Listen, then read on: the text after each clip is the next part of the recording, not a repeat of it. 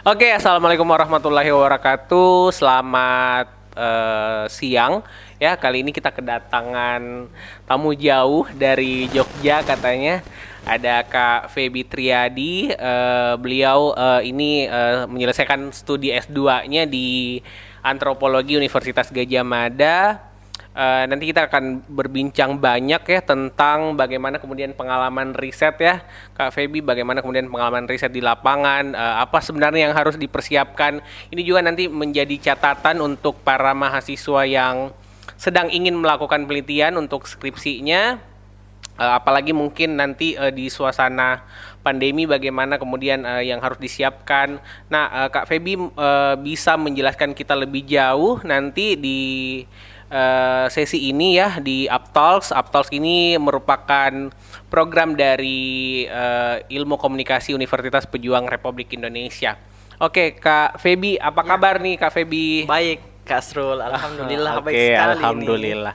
Ini. Ya, uh, Kak Febi bagaimana bisa menceritakan hmm. sedikit ya tentang bagaimana perjalanan ketika misalnya kita ingin melakukan penelitian di lapangan. Hmm. Karena mengingat Kak Febi ini uh, jurusannya antropologi ya, jadi penelitiannya harus penelitian lapangan hmm. yang menuntut uh, berbaur dengan masyarakat yang banyak. Jadi apa nih yang harus dipersiapkan terlebih dahulu sebelum turun, turun ke lapangan buat risetnya?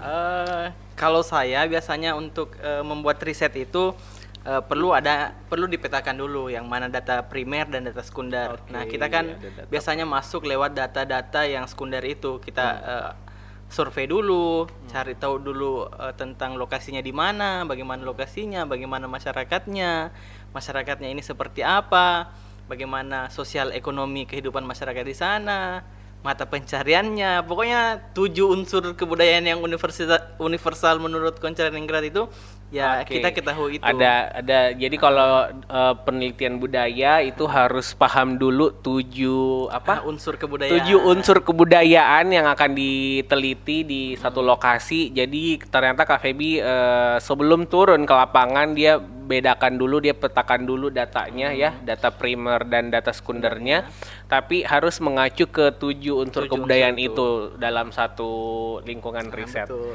Ya selanjutnya setelah misalnya nah. kita sudah petakan nih, apa uh, apakah langsung turun atau nah, observasi okay. di awal atau bagaimana? Uh, kalau biasanya kan setelah setelah memetakan itu biasanya kan ada surat-surat yang diurus itu biasalah okay, administrasi ya. Nah, itu setelah mengurus surat-surat itu biasanya kita langsung turun, tapi hmm uh, sebagai catatan juga biasanya kan orang-orang itu biasanya uh, peneliti peneliti peneliti itu menulis semua catatan lapangannya dan semua catatan lapangan itu biasa dituliskan di jurnalnya di uh, bukunya pokoknya dia terbitkan lah untuk menjadi sebuah uh, naskah-naskah akademik nah itu itu kemudian yang kita baca sebagai peneliti hmm. namun uh, catatan catatan juga catatan yang sangat yang perlu digarisbawahi kita uh, tidak boleh terpaku dalam apa yang ditulis peneliti itu.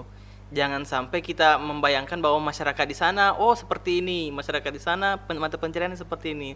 Terus pas kita tiba di lokasi kan wah kok beda dengan apa yang saya baca. Oh, Jadi iya Oh berarti setelah itu kita tetap mengumpulkan lagi data-data ah. penelitian sebelumnya ya, ya berarti ya, betul. ya data-data penelitian sebelumnya hmm. di satu lokasi tapi kita tidak boleh terpaku. Ah, ah, betul. Uh, setelah mengumpulkan itu setelah setelah mengurus surat dan kemudian hmm. turun. Nah uh, di hari pertama nih misalnya anda turun oh. nih di untuk penelitian. Bagaimana apa yang uh, sebenarnya seorang peneliti harus kerjakan gitu? Uh, di hari pertama biasanya kan kita meneliti itu menentukan subjeknya, menentukan uh, siapa sih yang akan diteliti, masyarakat yep. mana, siapa yang akan disasar dulu. Biasanya ada beberapa trik sih. Uh, saya biasa memakai trik trik jitu yang selalu saya pakai biasanya itu trik uh, numpang nanya di okay. masyarakat itu. Misalkan, oh si bapak ini, ini yang akan saya wawancarai, ini yang saya akan observasi terlebih dahulu. Biasanya saya numpang nanya, Uh, numpang nanya gimana? Begini, permisi Pak, saya mahasiswa dari sini atau saya oh, peneliti iya, dari sini. Perkenalan ya. Perkenalan. Oh iya Pak, di sini ada kayak gini nggak Pak? Uh. Misalkan di sini uh, kita kan berbicara konteks bisu lah yang terakhir ya, yang terakhir tadi oh, kan ya, ya, uh, okay. tentang bisu. Wah di sini ada bisu nggak Pak? Di sini tempatnya bisu nggak Pak? Nah itu yang pertama harus saya sih biasanya uh, di situ mainnya di sok-sok pura-pura lupa begitu. Oke. Jadi biasanya orang yang saya lupa, orang yang saya tahu bahwa inilah inilah oh, informannya, ya saya bertanya di situ. Oh, Ya, langsung ya langsung bertanya ke objek ya. Biasanya. Jadi ada satu trik nih kalau Kak biasanya menggunakan trik katanya pura-pura lupa. Jadi menanyakan sebenarnya dia sudah tahu nih objeknya ini tapi dia pura-pura untuk bertanya ke itu objek. Bukan pura-pura lupa sih kak, tapi istilahnya pura-pura nggak tahu gitu. Ah, pura-pura nggak tahu. Artinya Padahal kita sebenarnya ini, dia ah, tahu. artinya Ya, kita untuk ini ke membangun hubungan ya, untuk Ah, membangun hubungan. selain itu artinya kita ini ke sana dalam keadaan kosong. Oh iya, nggak tahu apa-apa kan. Mengosongkan isi kepala ya sebelum Iya betul riset. itu.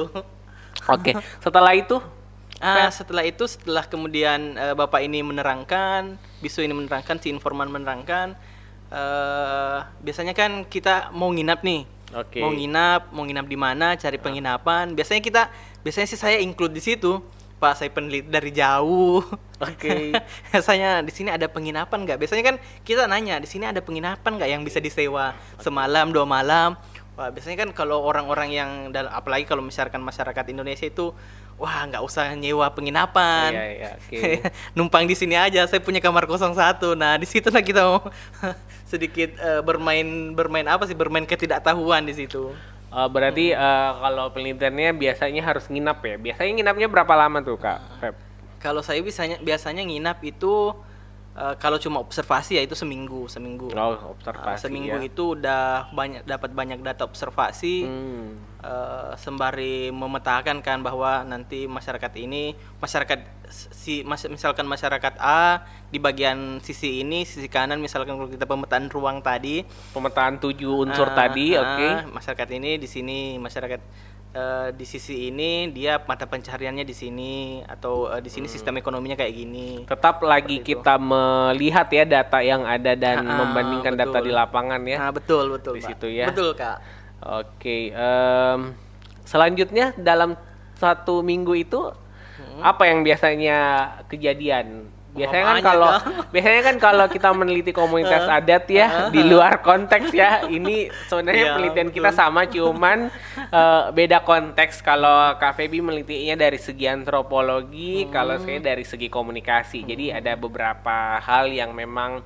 masih sangat jauh ya ketika Iya, misalnya kita turun lapangan sama-sama ternyata kemudian saya melihat Kak setelah satu hari tuh dalam riset misalnya satu minggu tapi dalam tiap harinya dia punya catatan-catatan kecil yang harus dia Iya, buat ya betul betul itu diobservasi sudah dilakukan juga Iya, biasanya pokoknya setiap turun lapangan, setiap kita di lapangan, catatan-catatan kecil itu pasti ada. Hmm. Karena kenapa? Kita bermulai dari situ kan, semua yang dicatat, semua yang dilihat, apa yang dilihat, apa yang eh, dirasakan itu dicatat. Oke. Misalkan eh, kalau awalnya sih tadi pertanyaannya tadi kan apa sih awalnya yang Ya. dilakukan? Nah, kalau awalnya yang dilakukan sih biasanya itu perkenalan. Perkenalan, bahwa oke. kita ada di sini oke eh, perkenalan sama tokoh-tokoh masyarakat, Oke. imam, imam masjid Oke. mungkin, kepala desa. ini Biasanya- dalam konteks eh, komunitas adat ya Ya, betul. Oke. Biasanya kita menyerahkan atau memperkenalkan diri lewat sana Oke. karena lewat di situ beber- biasanya beberapa akses untuk menemui aktor-aktor itu terbuka. oke Seperti itu, Kak. harus membangun relasi dan hubungan dan yang paling penting tadi eh, Kak Feby mengatakan bahwa setiap turun lapangan mau observasi atau riset itu harus punya catatan lapangan setelah Betul. setelah turun ya jadi itu nanti eh, eh, sangat berguna untuk eh, penulisannya di tahap penulisan nah setelah observasi satu minggu kemudian apakah peneliti Feby ini pulang dulu terus nanti balik lagi atau gimana atau bagaimana Ya, biasanya kalau saya sudah observasi awal, biasanya saya pulang. oke Saya memetakan eh, dalam satu minggu apa yang saya dapat, apa yang saya lihat, apa yang saya rasakan, saya memetakan itu. Hmm. Eh, biasanya kan biasanya kan judul biasanya nah ini juga sedikit mindsetnya orang antropologi biasanya dia tidak mau menentukan masalah sebelum dia turun lapangan Oke. jadi observasi ini yang menentukan Masalah, masalah, oke. biasanya kan kita membawa masalah ke lapangan Iya, nah itu ah, yang itu yang ingin kita jawab ingin ya kita biasanya jawab kita biasanya. eh, teman-teman mahasiswa biasanya terpaku bahwa rumusan masalah Masalah- ini Ah, harus terjawab di betul. lapangan. Nah, sementara kalau Kak Feby biasanya atau antropolog biasanya itu Observasi eh, dulu. nanti dulu masalahnya tapi turun lapangan dulu observasi kemudian menentukan Betul. di lokasi itu masalahnya ternyata Iya. yang ini seperti itu. Kan kita nggak tahu nih mas, eh, permasalahan masyarakat di sini sih ada apa. Oke. Kalau kita cuma baca naskah-naskah teks-teks itu kan biasanya ada yang terlewat atau Oke. misalkan cuma dari sudut pandang tertentu. Nah, setelah kita turun kok beda, ada yang beda. Nah, di situ kita masuk. Makanya Meng- mengisi kekosongan.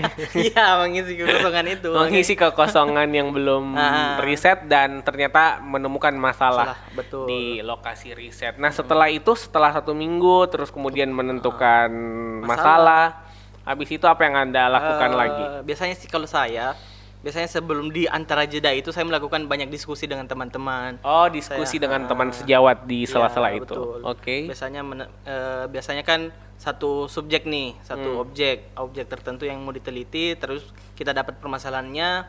Biasanya kan kita bandingkan lagi. Hmm. Oh ternyata di penelitian saya ada nih permasalahan seperti ini. Hmm. Misalkan di penelitian teman misalkan, oh saya juga punya punya masalah seperti itu yang sama. Nah kita bisa bandingkan di situ kan, kita bisa diskusi le- lebih jauh. Nah tapi itu tidak lama. Setelah itu tidak lama karena kalau eh, kelamaan diskusi kan nggak terjawab ini masalah. Oke. Seperti itu. Jadi setelah itu langsung turun berarti lagi ya, ya? langsung turun. langsung turun, lapangan. kembali ke lapangan. Nah, pada saat turun lapangan ini butuh Ah. waktu berapa lama nih? Uh. Kan tadi seminggu tuh. Nah, Nah. setelah turun betulannya nih berapa lama? Kalau turun betulannya ini yang akan yang akan menyita waktu lama kak. Ya. Beberapa biasanya eh, satu bulan itu satu bulan pertama itu kita tinggal. Oke, istilahnya tinggal ya. istilahnya di observasi itu kita sudah memetakan di mana nanti kita tinggal, Oke. sama siapa kita tinggal, pokoknya makannya Nanti bagaimana, makan di mana ya, mandi Nah, di mana, mungkin mandi, di, mana. sungai. nah di observasi itu kita lakukan semua. Oke. Pas jadi nanti pas turun lapangan itu sudah tidak istilahnya hari pertama nih kita turun lapangan itu wah kita sudah punya tempat, kita sudah punya kenalan. Jadi tidak kewalahan ya pada saat turun karena eh, Feby sudah melakukan observasi, Observasi satu minggu sebelumnya. sebelum itu. Nah, tinggal pertamanya ini satu bulan ya? Ya satu bulan. Lumayan panjang ya satu bulan ngapain aja nih ya. Eh, Kak Feby untuk menemukan sudah menentukan masalah dan tinggal sebulan nih. eh, di mana sampai Fe- Kak Feby bisa menentukan oh masalah saya sudah terjawab nih. Biasanya di hari keberapa tuh?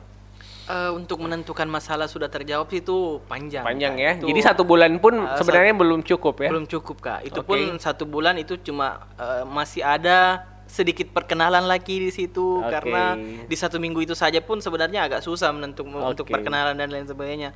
Untuk menentukan masalah dalam satu minggu itu pun agak susah. Oke. Biasanya itu tergant kalau biasa biasanya peneliti teman-teman yang lain sih untuk meneliti itu eh, satu minggu nggak cukup. Dia Oke. bahkan mem- membutuhkan waktu yang bahkan observasi itu bisa jadi satu bulan Oke. untuk bisa. mendapatkan masalah. Kalau memang eh, istilahnya orang betul-betul pergi kosong, artinya dia ke sana eh, dia belum membaca, eh, istilahnya dia sedih.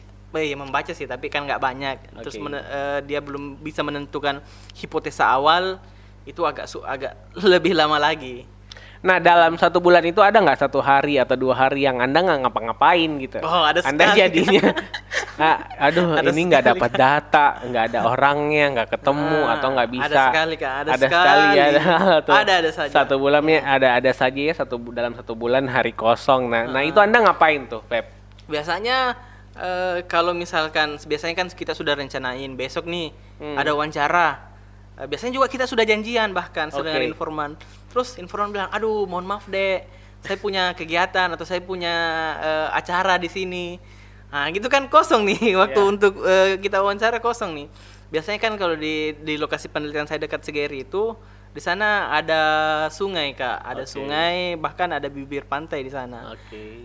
Eh, biasanya kita pergi mancing Oh, atau lihat sunset di sana apa atau bahkan saya me- me- me- menyiapkan waktu untuk nulis Oke. nulis catatan lapangan seperti itu karena catatan lapangan itu sendiri kalau saya sih menargetkan ya kak catatan lapangan itu minimal 200 sampai 250 lah per hari 250 kata ya maksudnya Oh 250 kata ya per hari. Jadi setelah misalnya kita turun dalam satu hari dapat data atau observasi apa ya saja. wawancara Ah. yang telah dilalui. Jadi eh, malamnya Feby biasanya nulis tuh 250 kata. ya minimal Ya. lah minimal Ya, itu untuk catatan eh, Eh, lapangan dalam satu ya. hari. Nah, itu nanti bisa menopang data Hmm, nanti untuk betul. pada saat penulisan ya. kita ketemu sama siapa Oke. Pembicaraannya apa? Biasanya saya kasih keterangan nggak Oke. misalkan saya ketemu hari ini pembicaraannya tentang ini. Eh, bisa lihat rekaman ini. Oke. artinya di rekaman juga kan saya simpan dengan eh, nomor-nomor kayak kan? Nomor perta hari pertama nomor pertama. Jadi misalkan di rekaman hari kedua, jadi lihat rekaman hari kedua, dengarkan rekaman hari kedua. Jadi biasanya kayak gitu. Oh, uh, jadi Feby men- membuat catatan-catatan kecil untuk dirinya ya sendiri ya. Hmm, Jadi misalnya untuk mendapat jawaban dari pertanyaan penelitian, kemudian oh kayaknya ini ada di eh, rekaman halaman segini Hmm. Ya, nih atau betul. eh, menit keberapa nih rekamannya Ah, seperti itu ya. betul. Ini bisa berguna bagi teman-teman yang eh, sedang meneliti nantinya, sedang ingin meneliti skripsi. Nah, lanjut nih, eh, bagaimana kemudian kendala dalam meneliti eh, komunitas adat yang ya ya ya ya bagaimana ya kalau komunitas adat ya Iya, apa hambatannya ada- nih? Kak ada beberapa hambatannya sih kak.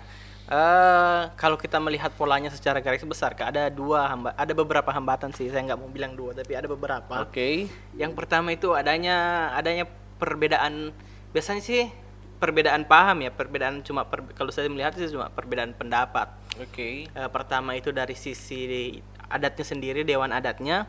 Kedua itu dari sisi pemerintah. Oke. Nah, yang ketiga itu biasanya juga dari sisi agama. Ini ada ada tiga sudut pandang yang menurut saya eh, sedikit berbeda dan sedikit memberi se- eh, se- apa? Sedikit berbeda dengan warna. pandangan peneliti nih maksudnya atau memang beda di antara eh, kabupaten lain atau provinsi lain? Gimana? sebelum itu kak, sebelum, sebelum itu tunggu itu. dulu. eh, maksudnya peneliti harus di luar dulu dari itu, Iya, di luar dari dari pandangan itu, itu, iya, kan.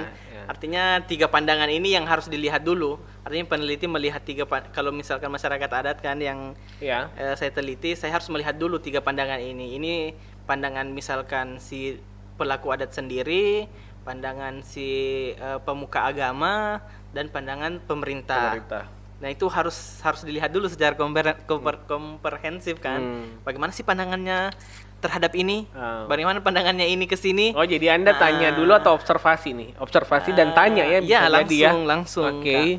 oke. biasanya kalau observasi Ah. dan langsung itu kalau untuk masyarakat Hmm. kalau untuk biasanya kalau untuk orang-orang pemerintahan sih agak sulit ya saya Oke. saya biasa minta di situ kak saya agak sedikit jeng, kadang jengkel minta ampun mau Oke. bagaimana Oh, berurusan persuratan dengan pemerintah selain persuratan ya Oh, untuk persuratan, wawancara Persuratan, oke. misalkan kita mau masuk kepala dinas kan bu Hmm. mau ketemu kepala dinas bagaimana sih kebijakan ini tentang Ah. ini cuma mau tahu aja Hmm. oh pak dinas nggak eh, pak kepala nggak ada pak ketua nggak ada aduh gimana nih padahal di dalam ada main hp kan Oke, biasanya kan oke. begitu Jadi biasanya kita kalau penelitian bakalan terkendala ya, mau Iya. tidak mau kita bakalan terkendala dengan pihak pemerintahan. Nah, Hmm. itu jadi catatan penting juga untuk teman-teman yang akan melakukan penelitian lapangan nantinya. Selain itu, Kak Feb, Tapi selain kalau misalkan eh, ini menyambung ya kak, Iya. misalkan ada kendala-kendala begitu, mending saya sarankan untuk mempercepat itu menggunakan relasi.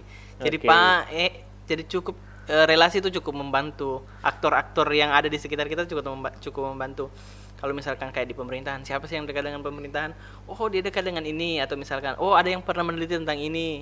Ya kita bisa ke sana dulu atau tanya dulu saya mau meneliti Hmm. jadi ini. tidak langsung ya, tidak langsung Ah. harus melewati eh, punya hubungan ya, Hmm. relasi dengan beberapa orang dalam ya jadinya ya. Iya, Atau, jadinya eh, be- orang- betul, Kak. Orang dalam, orang dalam jadi penting nih pada saat penelitian. Betul kak, itu penting sekali. Se- Kalau saya sih di refleksi-refleksi saya untuk penelitian memang orang dalam itu memiliki apa ya, memiliki tugas dan fungsinya sendiri dan Oke, oke. sangat membantu memang, sangat membantu.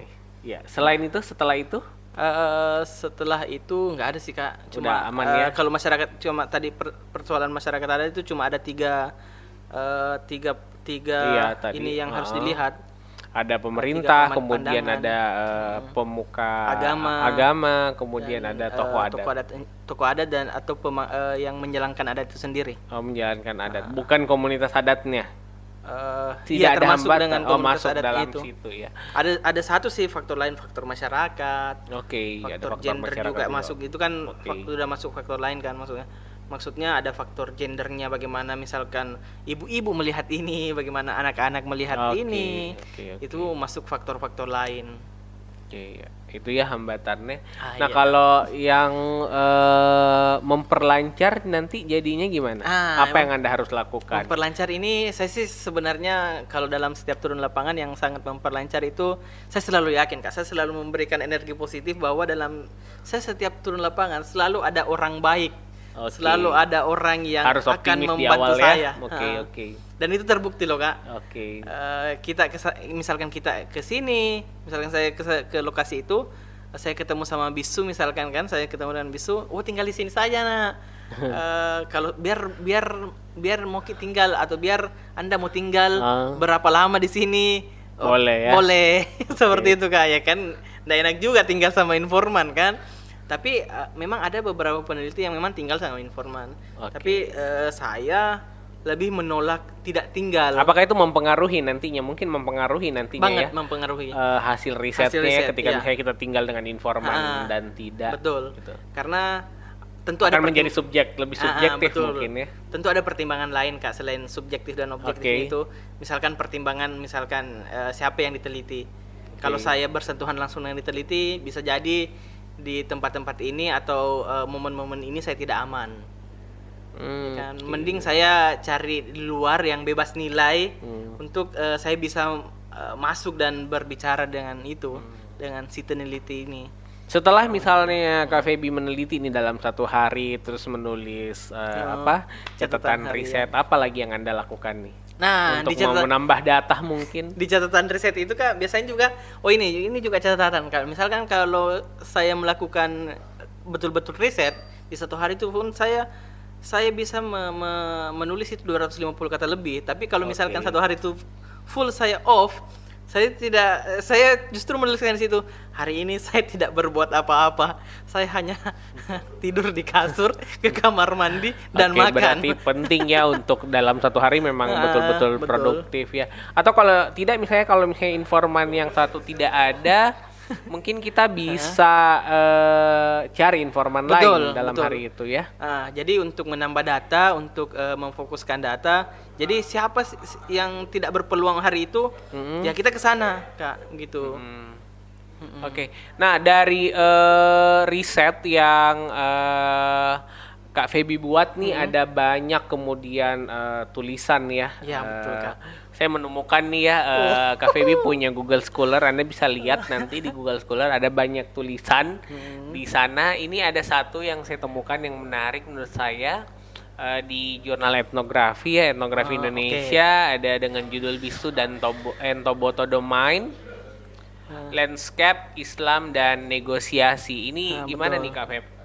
Ya, di sini saya sedikit, Tulisan yang ini gimana nih? eh, saya sedikit eh, terpaku dengan dua orang yang eh, memiliki pertukaran antara Oke. bisu dan toboto. Oke. Nah. Eh tunggu eh, untuk teman-teman mungkin belum paham yang kita bahas ya, eh, Ya, secara betul-betul ini. ya.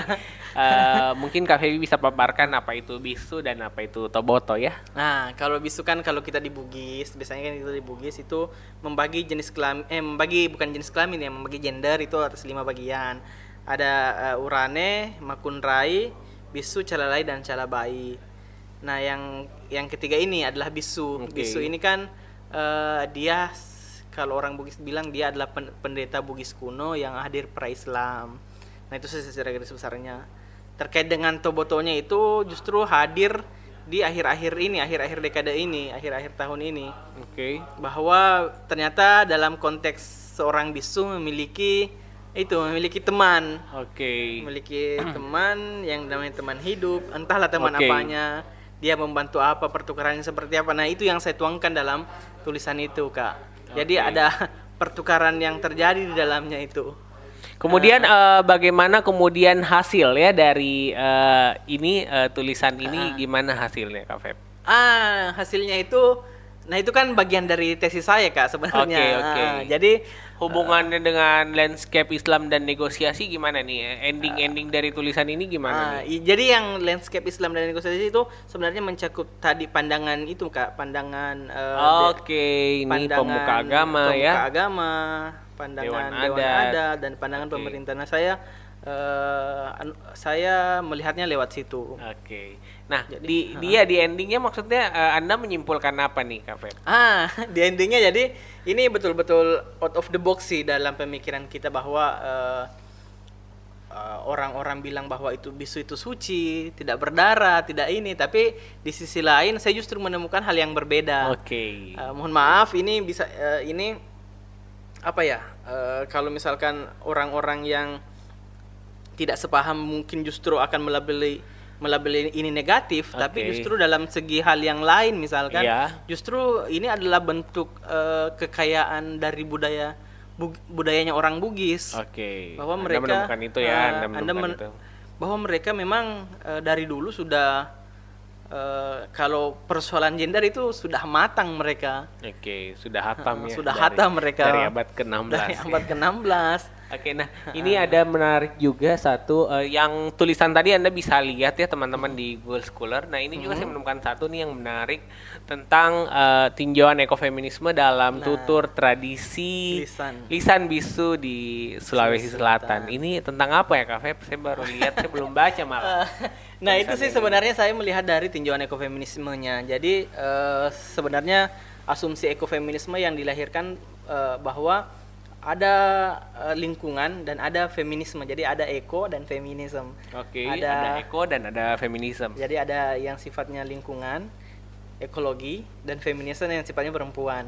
Oke. Nah, jadi mempertemukan antara ekologi dan perempuan ini memang sebenarnya Apakah feminisme harus diartikan perempuan? Harus ya diartikan? juga nggak Oke. juga artinya kan lebih banyak mendominasi perempuan Oke. walaupun sebenarnya semangatnya bisa bisa tertularkan dari berbagai gender Oke. ya kan Nah, itu itu ending tulisannya gimana, Kak Feb? saya melihat eh, di situ kak saya menulis saya Hasilnya. melihat bahwa eh, sebenarnya eh, bisu ini sangat bisa di dilihat dan ditelaah secara lebih mendalam dengan tinjauan ekofeminisme ini karena sebenarnya Hmm, oke. bisu walaupun sebenarnya dia berwujud laki-laki dan berperawakan laki-laki tapi jiwa dan kesehariannya perilakunya itu sangat perempuan sangat Oke. feminisme Oke. dan dipa- dipautkan dengan lingkungan itu justru dapat sekali kadang kapan dia ingin ketika dia ingin melakukan upacara dia harus eh, istilahnya pergi ke suatu tempat pergi ke tempat itu yang notabene tempat itu disakralkan bahwa di tempat ini kalau dikotori misalkan itu akan eh, apa lagi namanya itu akan membuat bencana kalau Oke. misalkan sumber air kan Iya. sumber air ini kotor itu akan membuat bencana makanya orang-orang tidak boleh eh, melanggar mitos itu. Padahal mitos itu sendiri diagung apa mitos itu sendiri diproduksi oleh bisu ya tidak lain dan tidak bukan untuk menjaga tempat ini Oh, untuk menjaga ya Heeh. sebenarnya. Sebenarnya itu untuk menjaga.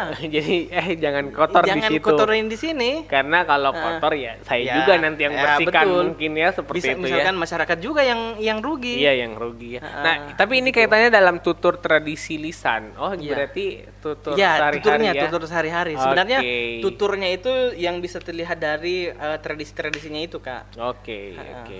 Nah, satu lagi mungkin Banyak sebelum kita akhiri ya karena tulisan Anda banyak nih di sini ya. pelan-pelan eh mana lagi ya tadi? Ada satu nih nih nih. Bisu in Humanity Agenda penyintas atas perilaku, budaya hingga agama. Ini apakah? Hmm, ini Ini tulisan yang jurnal saya- ya? bukan kak Atau ini dalam buku? proceeding Oh, jadinya jatuhnya ke ya. proceeding Oke. ini penyintas dalam tut dalam gimana ya kak Penyintas atas perilaku, budaya hingga agama. Ah, jadi dia kalau kita lihat di sini saya mem- memberikan sudut pandang bahwa bisu ini cuma sekedar korban dari Oke. eh, Kalau Anda kacamata Anda ya ah, melihat seperti itu. Kalau ya? saya kalau kacamata ini ya? saya me- melihat itu dalam tulisan ini. Oke. Jadi ini sebagai korban atas semua perilaku, semua eh, atas agama. Ini satu satu korbannya.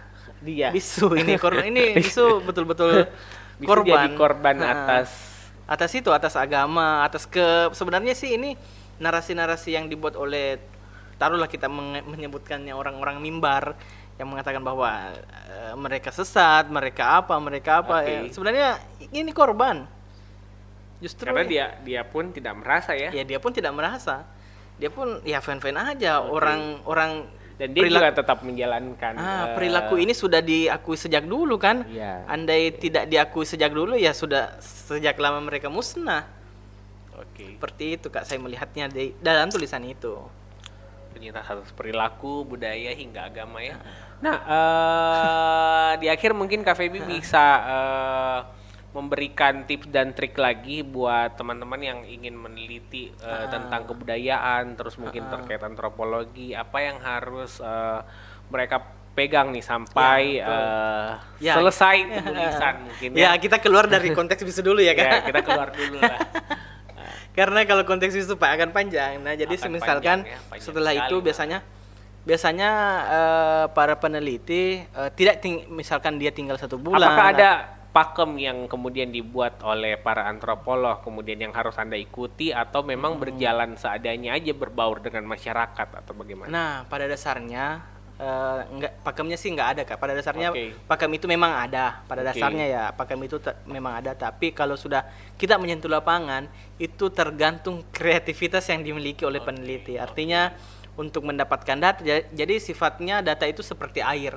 Semua yang ditemukan, semua yang diajak bicara, semua yang dilihat, semua yang diamati, itu adalah data. Oke.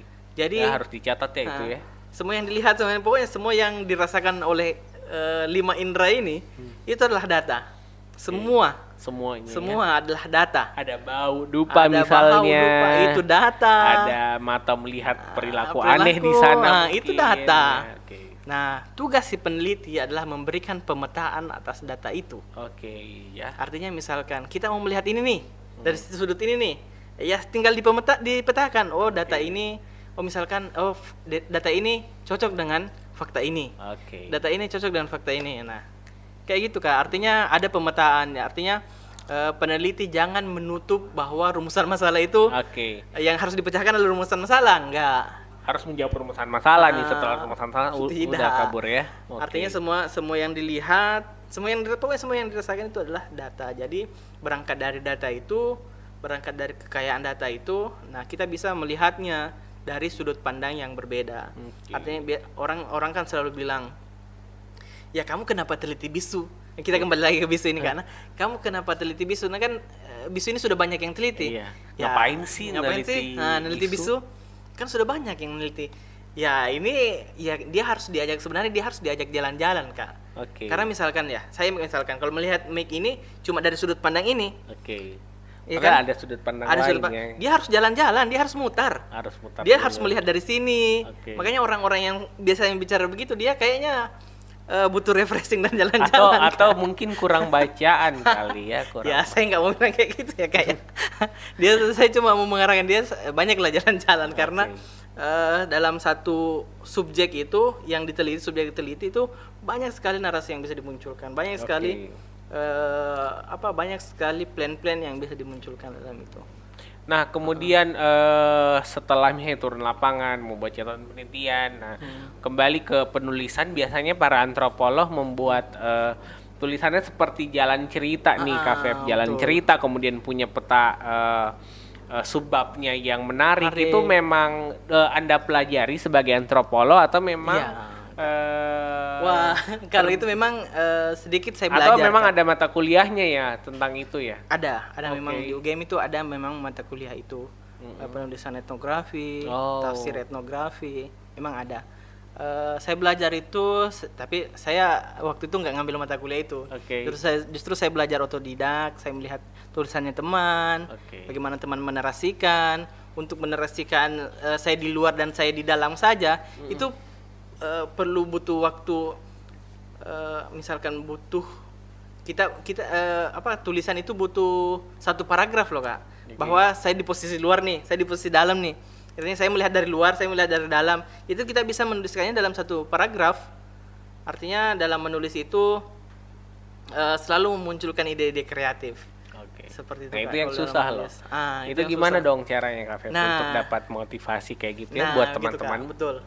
Jadi tugas seorang peneliti sebenarnya bukan cuma berada di lapangan.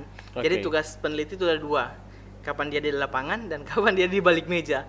Nah, justru eh, saya saya justru yang paling banget susah itu ketika kita di balik meja. Oke. Karena apa tuh me- mengumpulkan ide, idenya su- sudah ada. Idenya bis- Menuliskannya ya. gitu. Iya, men, men- apa menyolok flash disk ide ini ke laptop ini yang susah gitu kak. Jadi biasanya biasanya saya eh, memang membuat peta peta itu kak peta beberapa di kamar-kamar di kamar saya itu memang oh bab satu sudah ada petakannya ini yang mau saya jawab seperti ini Bikin kerangka ini- ya iya jadinya kerangka ya. jadinya kerangka, Kerangka di awal. Ha-ha. tapi tidak menutup kemungkinan dari kerangka itu lahir ini kan Lahir itu. yang baru, tema Ah, baru ya. betul Oke, em, terakhir mungkin sebelum kita akhiri kita mau tanya satu Kak Feby pertanyaannya tentang Keren. Oh. eh, bagaimana suka dukanya meneliti eh, komunitas adat Kak Feb. Ah, suka dukanya meneliti komunitas saya itu. Apakah anda masih dihubungi sampai sekarang kalau dihubungi iya. Kalau- masih atau anda masih kalau masih untuk berkunjung? berhubungan iya. Kalau- Dan diajak untuk berkunjung juga Oh, iya. Terakhir kapan tuh Kak Feb? Eh, oh, tahun, terakhir tahun lalu kak, oh sebelum tahun covid. lalu. Oh tahun Sebelum ini nggak diajak berarti. Eh, tahun ini eh Mapalili kemarin saya diajak, Ah. tapi nggak pergi. Iya, iya Karena Mama ada Lili yang kemarin, Mama Ah. Kan eh, Tiap tahun kan. itu tiap tahun tapi di November kayaknya Iya ya. November. Tapi tahun ini maksud saya 2021. 21 ini Ah. belum kak, Oh, karena belum, belum itu kan, belum November kan. Oh iya, oh diajak pada saat itu aja. Nah, tolong dong diceritain suka dukanya nih Nah suka dukanya Sunan itu untuk meneliti komunitas adat ya. eh, suka suka dukanya dalam meneliti komunitas saya itu ada beberapa ya kak. Misalkan eh, kita harus eh, kita harus tebal-tebal muka lah, Mak. artinya ketika si pemuka adat bilang kayak gini, si apa, si eh, orang eh, daerah atau orang eh, pemerintahan bilang kayak gitu, terus komunitas adat sendiri bilang kayak bilangnya yang lain. Wah di situ kita berbeda ya? di situ kita mumet kak. Di situ artinya kita kadang-kadang Ada silang merasa- pendapat ya antara Iya. satu dengan yang lain. saya merasa, nah itu juga agak silang pendapat. Saya merasa agak sulit me- me- membedakan atau menyentuhkan itu kak. Jadi biasanya, eh, ha- jadi bagusnya memang itu dipetakan.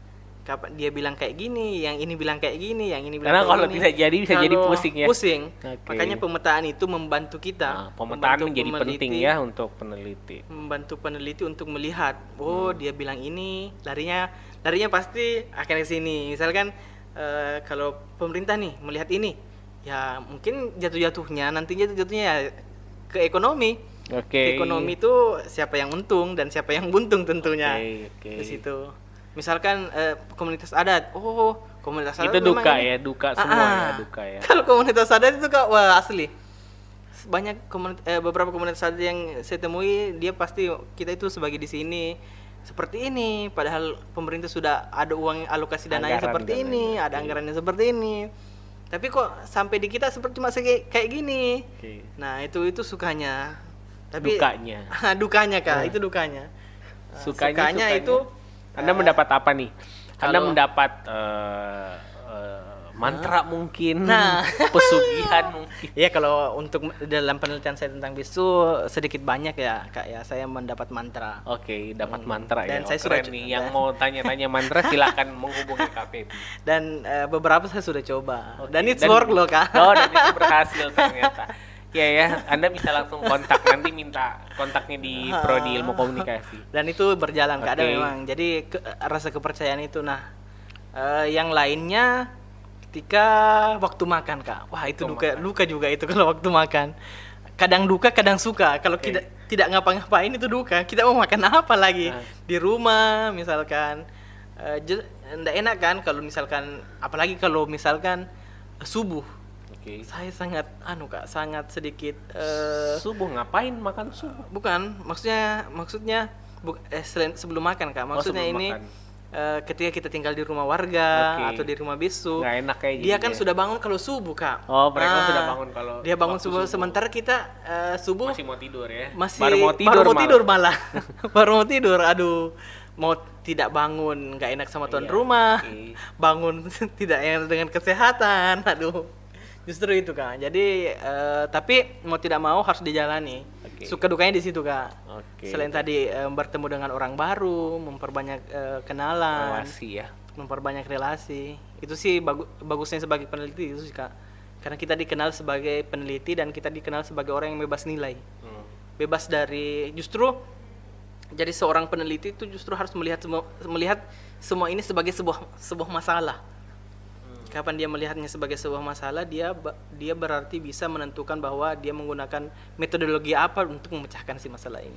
Nah, satu lagi mungkin yang terakhir kali, apa Ya. kemudian harapan KVB untuk para para peneliti muda yang kemudian Hmm. eh, harus turun di lapangan tanpa melihat menulis dengan data-data yang ada nih, tapi ha- kamu harus benar-benar turun buat eh, bagaimana Kalau- kemudian meneliti komunitas adat seperti itu. Kalau saya sih dalam meneliti komunitas adat itu kak sebenarnya satu Ji, satu pen- satu pendekatan yang harus dilihat, satu mindset yang harus dibangun bahwa meneliti itu asik Iya dan harus turun dan ya. harus memang turun. Harus turun lapangan. harus turun lapangan. Jadi lapangan itu memang eh, rumah kedua. Jadi Oke. jangan jangan bilang bahwa lapangan itu tidak asik, tidak enak. Ya. Pokoknya lapangan itu enak, lapangan itu asik. Kita bertemu dengan orang baru.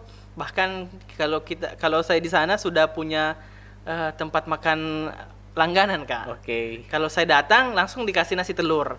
Artinya kalau saya datang menunya ya? udah menunya kan oh pasti Oh ini yang datang nasi telur. menunya ini. Oke. Ada lagi mungkin?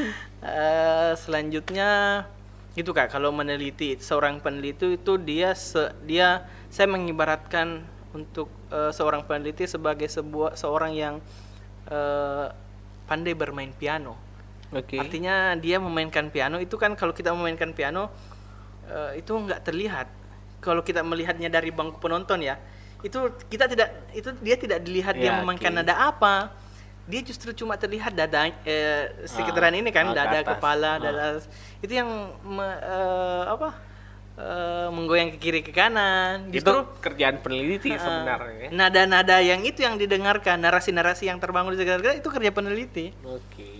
Narasi-narasi yang terbangun, nada-nada yang terbangun, ada yang asik, Nah riset enak. selanjutnya yang anda lakukan apa nih? Harusnya ya dibocorkan ada banyak riset soalnya yang Feby lakukan. Eh. riset terakhir yang atau yang sedang berjalan yang anda lakukan mungkin? Saya sekarang riset pendidikan kak. Oke, Eh, riset ada pendidikan ya. beber- Ada teman dari eh, mana? Dari Amerika. Amerika, kemarin ya. Yang program doktornya di sana kan dia butuh asisten peneliti Hmm. untuk di Indonesia. Nah, saya Antropologi juga dong antropologi. berarti. Dia Hmm. bergerak di antropologi tapi khusus pendidikan, Oke. fokus kepada pendidikan. Nah, saya membantunya di situ. Hmm. Jadi- Ini berjalan risetnya sudah berapa tahun nih? Sudah hampir setahun kak. Sudah hampir setahun ya. Di mana? Di, di Kabupaten Bone. Bone. Oke. Nah, jadi riset itu eh, saya bantu, saya kan cuma membantu, saya cuma asisten peneliti yang Oke. ditugasi untuk mencari data ini, ini, Oke, ini, pemetaan ini seperti ini. Jadi seperti itu kak. Jadi Ada lagi riset yang lain mungkin?